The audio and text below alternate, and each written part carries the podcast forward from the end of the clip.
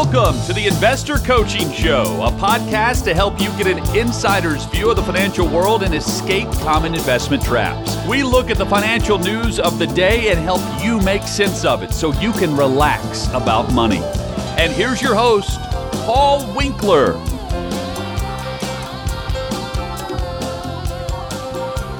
And this is the Investor Coaching Show, and I am Paul Winkler, and he is Ira Work. And somebody asked a question. I don't want to talk about that. You you had mentioned something earlier. Somebody had asked a question. You know, we got an email question, and it was I don't remember exactly how it was worded. It was something, isn't it a good time to blah blah blah blah. I love it uh, when the, word time the, is in a The question sentence. that was sent in was I'm watching my portfolio and it's going down. Is it a good time to get out? If and it's going, is it going down this year? Because everything's up this year. What? No, uh, I guess uh, I I don't know the exact period of time that they're looking at, but it's been going. They said it's been going down every day. Must be just last year. Um, They've they I don't know. have- I they- mean, they could have looked at it on Wednesday when the S and P was down one percent and Apple was down three Oh, okay. percent. Yeah, yeah, yeah. I guess you. I guess you, know, could say the- that if you looked at like. and, uh, I mean, and there have been days this year that you could look at it and sure. say, "Oh my God, Okay, it just all right, keeps going all right. down," and you're not aware of the full year-to-date returns.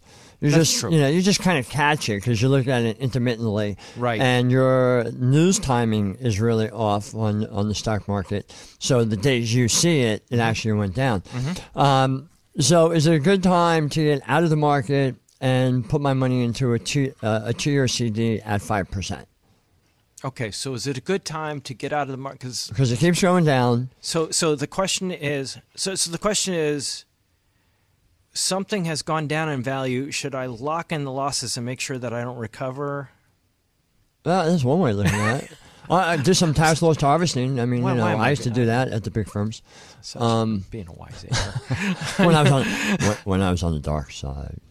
Yeah. Luke, Luke, come to the dark side. Okay, so so is it a good time? And now I'm curious. I'm curious. What was your answer? My my answer was, you know, long term, the markets outperform, and if you're looking at a one or a two year period of time, what you're dealing with is some recency bias. You see the markets have gone down, so that is causing you to maybe believe that this is what is going to continue. Okay. Um, I talked about um, the way portfolios need to be diversified. That in some areas of the market they could have positive returns, while other areas have negative returns. So it's all going to depend. But the bottom summation of what I had said was, if you know for certain, if you're one, if you have 100% knowledge that the stock markets will continue to go down looking forward, and that you could lock in this 5% interest rate, and you have enough money to retire and earn absolutely nothing on your money um, because you now have roughly a 6 to 7% inflation rate. So your 5% on your CD is actually guaranteeing a loss of money due to inflation. Well, then it makes sense. no, wait a second. If if you have inflation, it makes sense. No, if well, I was going to say if you have deflation, it would make sense. no, to, no. If you have enough money to retire, mm-hmm. that you don't have enough that you don't even have to earn any money on it. Okay, so for example, if You- I had and thirty, you know there will be no inflation ever again. if I won the lottery tonight, Okay. or I should say, let me rephrase it. If I win the lottery tonight, Your spending is going to go up. I mean, okay, and I took the and as I would advise my clients, take the lump sum payout, uh, and then pay taxes on it. I probably have like 190 million dollars in the bank. So I don't think I would have to worry about inflation going up, um, earning anything on that 190 million dollars. You know, so yeah, I could put it into something, but to lock the money into an, a CD for two years at a five percent interest rate, with a current inflation rate of six to seven percent, and with some of the things that they're talking about doing uh, with the government, um, that might actually drive inflation even higher from here. And we don't know. I mean, it may go down. I don't know. Um, it doesn't make any sense to get out of the market. The only way it makes sense is if you have enough money that you don't have to worry about earning anything on it. Mm-hmm. And you don't have to worry about what inflation's going to do. Again, and, Okay, and, so- and maybe the number's not 190. Maybe for some people it's 10 million. So I'm just going to use. But I wouldn't. I would- never advise anybody to do that. I don't care how much money they have. I'm, I'm, I'm just going to use. Uh, I'll, I'll use so. So you know where the numbers come from. Dimensional Core Wealth Index model. Just an, this is a company that does a lot of research on investing. They just put these little models together. Not necessarily that I would track their model in putting together a portfolio. I like to be more diversified than they would have in here. But I'm going to use it as an example. Okay, so um, 1990 markets went down 16 percent. I think I'm going to get out. And let's say CDs were paying five then. Let's just use that as an example. Okay. Uh, next year, up 22%. It was what the market, that this portfolio did. So was 5% a good idea? No, no, probably not that good. Uh, another next down was uh, down 1992, down. Uh, so I put it in at 5%. Next year, that portfolio model went up 22.3. Was it a good idea to go at 5 when it went? No, probably not a good idea. Uh, 2000. 2000, uh, 2000 n- that's what I don't like about this because actually in 2000 we our portfolio went up uh, a little bit in 2000 2001 but anyway this portfolio went down both years. So, so let's just use this one. 2000 went down 2.4 uh, would it would it have been a good idea that particular year to take five percent? Yeah, because in 2001 it went down another six percent, so it would have made sense that particular year. Next downturn, uh, there was one that went down six, and the next year, if you took your money and put it in at five in the CD, would it have made sense? Well, yeah, because the next year it happened to go down 13. Well, for sure, for sure now. I'm going to go with the CD it. now. I'm Right. going to And I'm going to keep it in the CD. it. Yeah, because apparently the stock market's a really bad thing after that. Well, no, actually, the next year it went up 40%, and the year after that, up 19%, and the year after that, another 12%, another 21% after that. You would have been really, really sorry. Okay, but then you had the next downturn was 08. Uh, and, you know, after that went down, would it make sense to have sold in 08 and go and lock it in and put it at 5%? Well, no, because the next year was up 39. So you look at that and go, I, I got five, but you missed 39. So I, I think that th- that's one point. Now, number two, the, your point you said if you knew that it was going to go down, you knew it was going to go down. Well, I like to back up and say, well, what would make me know that it was going to go down? It was going to keep going down. I knew that companies' profits were definitely going to go away because that's what makes stocks stock prices go down if a company struggles with profits. So I know, I know, I know that the profits are going to go down. Well, if I know, I know, I know that the profits are going to go, then I know, I know, I know that taxes are going to go away because that's what gets taxed is profits. Or people are going to be laid off. And that's another source of tax revenue is their income is taxed. So if I know, I know, I know that company profits are going to go away, that means I know that taxes are going to go, go go away, and that means I must take it to the next step that I know government is going to go away because government relies on taxes. And if the government relies on taxes and the government goes away, then I know, I know, I know that the FDIC goes away, and I know that the backing for the money that's in the bank is going to go away. And therefore, I've got, wow, seems like I got a bigger problem. if I know, I know, I know that the earnings of the companies are going to go away and the stocks are going to go away. That's kind of the way I look at that kind of stuff. Yeah, well, and again, uh, I think that's one of the reasons why I love what we do because we incorporate the behavioral finance stuff, the psychology, uh, of science of investing into what we do with our clients to help them understand. Because if you do go down 5%, you know that you went down. So, as I alluded to in the last segment, last you know hour, that recency bias causes you to think this is what's going to continue to happen. Mm-hmm.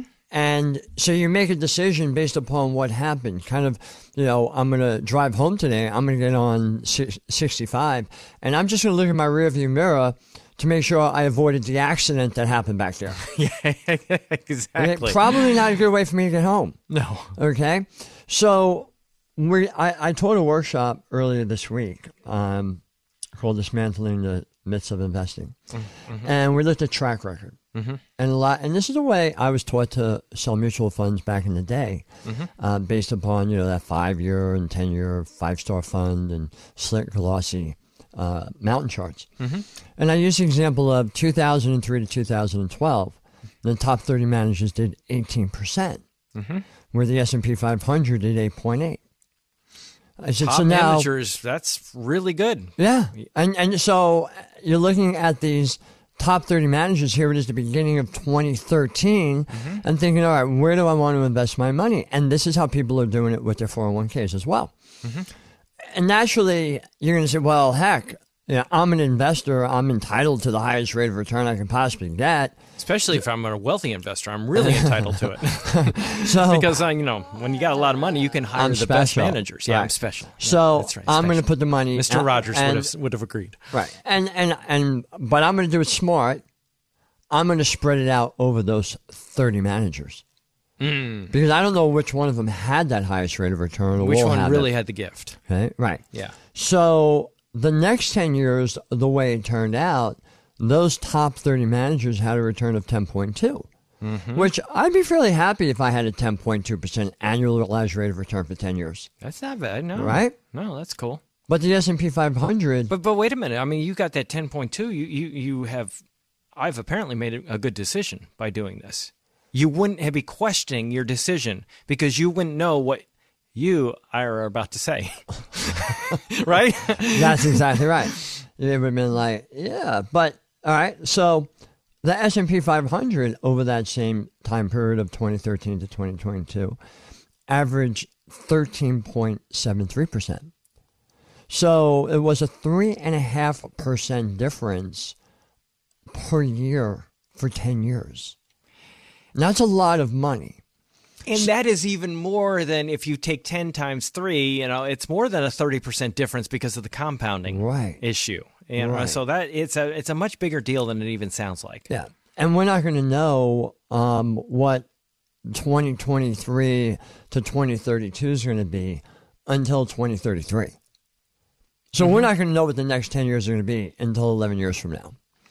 No, and we're completing patterns in our mind when we're looking at you know whatever has just happened and thinking it's going to continue to happen and you know what you're doing is you're making an assumption you're making an assumption when i say i think these cds are going to pay a higher rate of return you're making the assumption that the bank is willing to pay more to use your money or has to pay more to use your money than a company when you're dealing with risk on the one hand and you're not dealing with risk on the other. So, so in other words, what I'm saying is that when we look at that equation, I wouldn't ever, if I were really thinking about it, come to the conclusion that a company that you know the earnings are going to go up and go down that there's variability there's volatility there are all kinds of things that i can that they they would sit there and go yeah baby you know, invest in our stock because we're going to pay you less than a bank.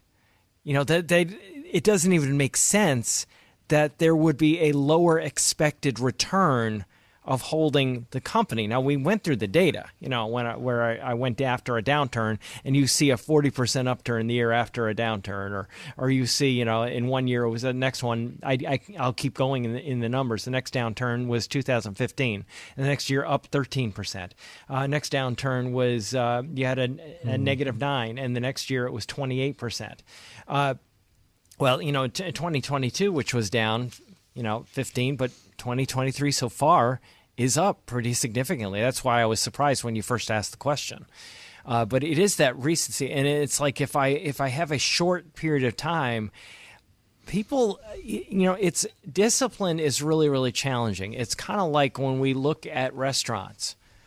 You know, there's some people that just won't go to a sit down restaurant. They got to go to a th- go through a drive through because they got to get it right then. You know, delaying gratification is kind of a lost art.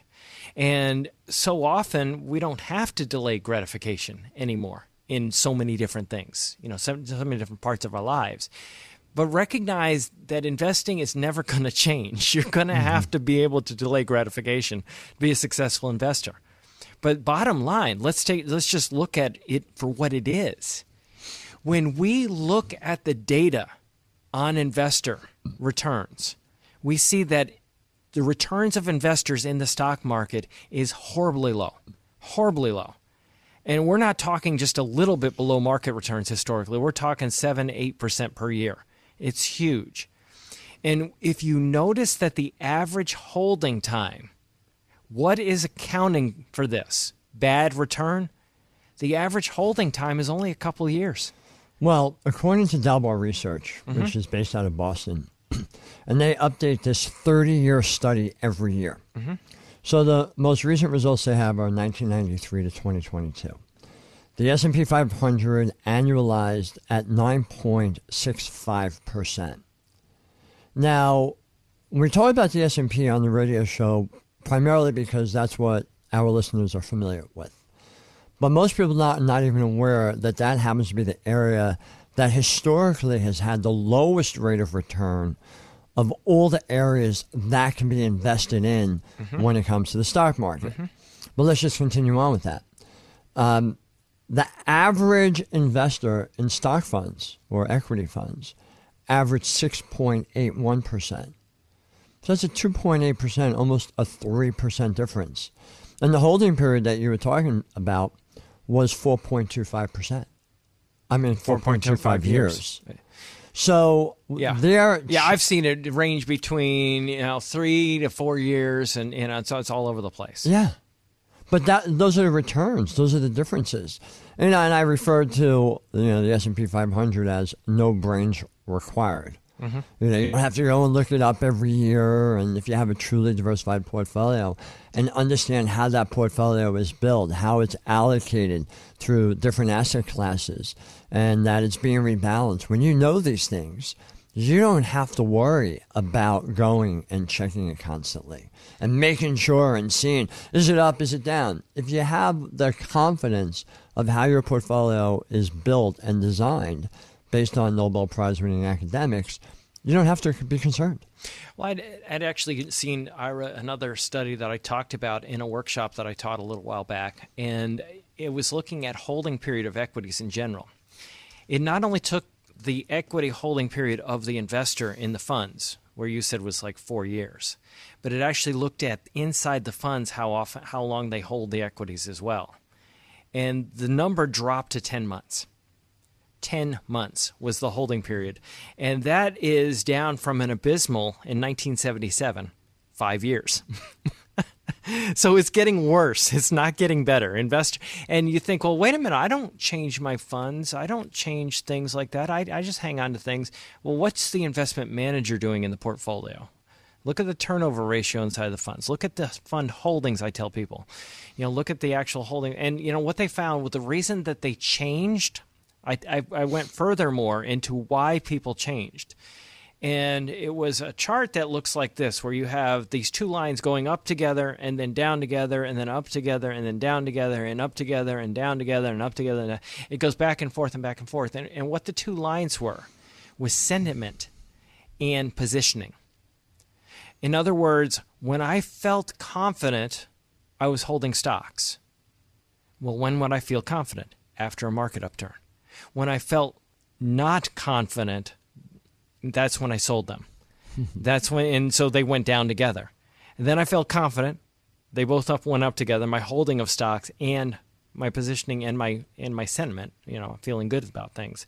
And that's basically what it was over and over and over again. And I pointed out that it is getting worse now. Well, why might it be getting worse? Well, because information comes at us faster and faster you know, it was uh, there was one study that was done and I've heard all kinds of debate as to you know who did the study and, and the information on it. But what they what they found in the study was that the investors actually who had the had very high returns. They they looked at their account values and they, they were looking at the investors at the very highest returns. And, um, and and and it was it was a debatable study. It was interesting. I don't know if the study was ever actually done or somebody was just trying to make a point. But you know, it was like uh, Glenn. Uh, you know, we got into a, conversation, and, uh, and, and you know, we were wondering, is this really something? But what the, it was people that had forgotten that they had accounts, which I thought was interesting, and and I believe the study because I've seen human behavior when we kind of forget about our accounts and we're not watching them constantly. Now, I always tell people, do look at your accounts, look at your benchmarks, look at the funds that you own versus the area of the market that they're investing in. You know, if the S&P 500 goes up 20%, by George, I want the fund that I'm investing in that's in the S&P to go up 20. But conversely, and this sounds bizarre, but if the S&P 500 goes down 10%, I want to look at that fund that I've got that's investing in large US stocks and go, it better go down 10%. percent mm-hmm. Because I know if that fund manager gambled and missed a downturn, they're going to gamble and miss the upturn. You know, to me, that's critical. You know, so hence, I look at a different thing. Do I watch my statements? Yes. What am I watching for? Not did it go up? Did it go down? Did I make money? Did I lose money in a short period of time? Did I match market returns? Because I know when I look back at history, large US stocks, the rate of return over the long periods of time is very, very consistent historically. And, you know, if I look at 30 year periods, it's 10%. If I look at 20 year periods, there's more variability. If I look at 10 year periods, hey, I could have, like we had from 2000 2010, you know, zero return. That's why I need to diversify more. But that is the issue as an investor is if I get there and I, I'm looking at things after a couple year period, one year period, two year period, and you know that you're you're just looking for trouble because you look at how fast returns occur in the stock market. Ninety six percent of returns occur in 0.9, 0.9 percent of trading days, according to the one study that was done from University of Michigan. You know, so you got to be very, very conscious of this as an investor, not to be looking at it too closely. You're listening to the Investor Coaching Show. Paul Winkler along with Ira Work. We're going to take a quick break and be right back after this. Stay tuned. Thanks for tuning in to the Investor Coaching Podcast. Now, you may be one of these people that's been listening and realizing, wow, investing, there's a lot more to it than meets the eye, and financial planning, tax laws constantly changing, and recognizing that maybe you might need some help in this area but you don't want just anybody to help you out. So, we have 10 offices in the Middle Tennessee area, and everything we do is fee only. We align our interests with your interests. So, you can get an initial 15 minute phone call with any one of our offices just by going to paulwinkler.com forward slash call. That's it. Every one of the offices is run by somebody with 20 plus years experience. They're all degree planners. They all have academic backgrounds in investing, and you can get the help that you need. So if you want to set up a complimentary phone consultation, just go to paulwinkler.com forward slash call. And we look forward to seeing you soon. And back here, Investor Coaching Show. You know, one of my favorite things about that workshop that I taught on um, it was why investors fail. Why is that? It was the one that was uh, I, w- I was talking about how they get pulled in by certain things, uh, and one of them I just had fun. I was messing around. I love getting into and digging through data on things, but I was pulling up these uh, the the highest cost funds, and I was pulling it up from 2000 through 2019. So I took a 20 year period. I said, I just want to find the very highest cost mutual funds investing in small value stocks. And then just compare it to like a super, super, super low cost fund. And I chose the Vanguard 2050 fund, is what I did. And I said, what if I put it's $100,000? And, you know, in the Vanguard fund, it grew to 266 in the very, very highest cost mutual funds, highest management fees I could find. Went through Morningstar. I said, just give me the highest. Highest three. 670,000. so I was just, and I was just making the point of, you know, we think we're just sold on, you know, and I'm big on keeping expenses down. No question about it. You know, I hidden expenses especially. Mm-hmm you know, because you'll have trading costs. I talked a lot about trading costs and and uh, how funds can offset expenses in this workshop I was teaching on indexing this past week. And I got into it and I said, let me show you what a big deal this is. You know, trading, patient trading. What the heck is patient trading? Well, it's not having to change the portfolio when the index manager says you got to trade. And people don't realize how big of a deal that is. If you look at the spikes in trades that take place, it's a pretty doggone big deal how many trades have to take place when you reoptimize or you take that index and you change it to, you know, you, you go in and, and and change it back to whatever the asset class is that you're trying to track, whether it's small companies or, or value companies or whatever. And I talked a lot about the uh, index management and how the portfolios are put together. But people don't, you know, they're they're so trained to look at certain things, and quite often they're looking at things that the fund companies want them to look at. Well, I think that's one of the reasons why the target date funds and 401k plans have become so popular. I think they're only popular for one reason. What's that? Because large U.S. stocks have outperformed small recently. Remember, target date funds were every bit as much in 401ks 10 years ago, but nobody wanted to touch them.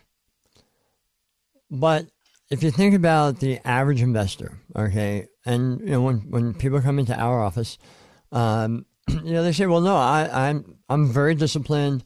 My money just goes in. I don't move it around between the different funds, and I'm using a target date fund." Um, I think they became very popular because of number one, the lower per, uh, availability of individual funds in the plan. Number one. Mm-hmm. Number two. Now that, that, that's true too because there are fewer choices a lot of times in 401ks now. Yeah. Right. Number two if you're told, well, you know, based on your age, you're probably going to retire at 2045, let's mm-hmm. say. And this 2045 fund is designed to reduce the risk as you get closer to your retirement age. Mm-hmm. So you think this is all being done for you. But I think the liking of the companies that are using them is that they get to hide what is actually being done within the funds in the target date fund. Sure. But anecdotally, and, and this is not scientific by any stretch of the imagination, but I remember doing a lot of 401k analysis 2009 2010 2011 12 13 even yeah up to about that point right up to about 14 or so and people would come in with their 401k choices and i would say wow it's interesting i noticed that you didn't have anything in your target date fund they weren't using them at all at that point in time. And again, not scientific. It wasn't a big enough sample to be scientific. But I find that that is not the case right now. I find a lot of people are using it, and I think it has everything to do with in 2009, 10, 11, and 12, you had a 12 year period where the S&P had no return, which is where those things are focused on so much. And they looked at it and they said, I don't want this I don't want this because it's no good. And it, because it didn't have, you know, the past performance wasn't good, so they were staying away from it. When in reality, they still were told, hey, we'll manage it all for you. But they looked at it and said, you guys aren't very good at managing. And they were mis- misdiagnosing that the underperformance, the poor performance, was due to the fact that it was poorly allocated and mainly focused on large U.S. stocks. And therefore, you know, the fund companies were doing the same thing they're doing now. But it's just that, that now they have that luck of the draw that large U.S. stocks in during during the Trump administration anyway mm-hmm. uh, had done so well. You know? Well, and they also have the mindset of it's too complicated. I can't do it myself. I don't know what to pick. This does it for me. I think there there is some of that. Sure. Hey, this is Paul Winkler. Hope you enjoyed today's edition of the Investor Coaching Show. You want to learn more about what we do, go to our website, paulwinkler.com. You can watch some of the videos there, and if you're not already a client, you can set up a free initial consultation.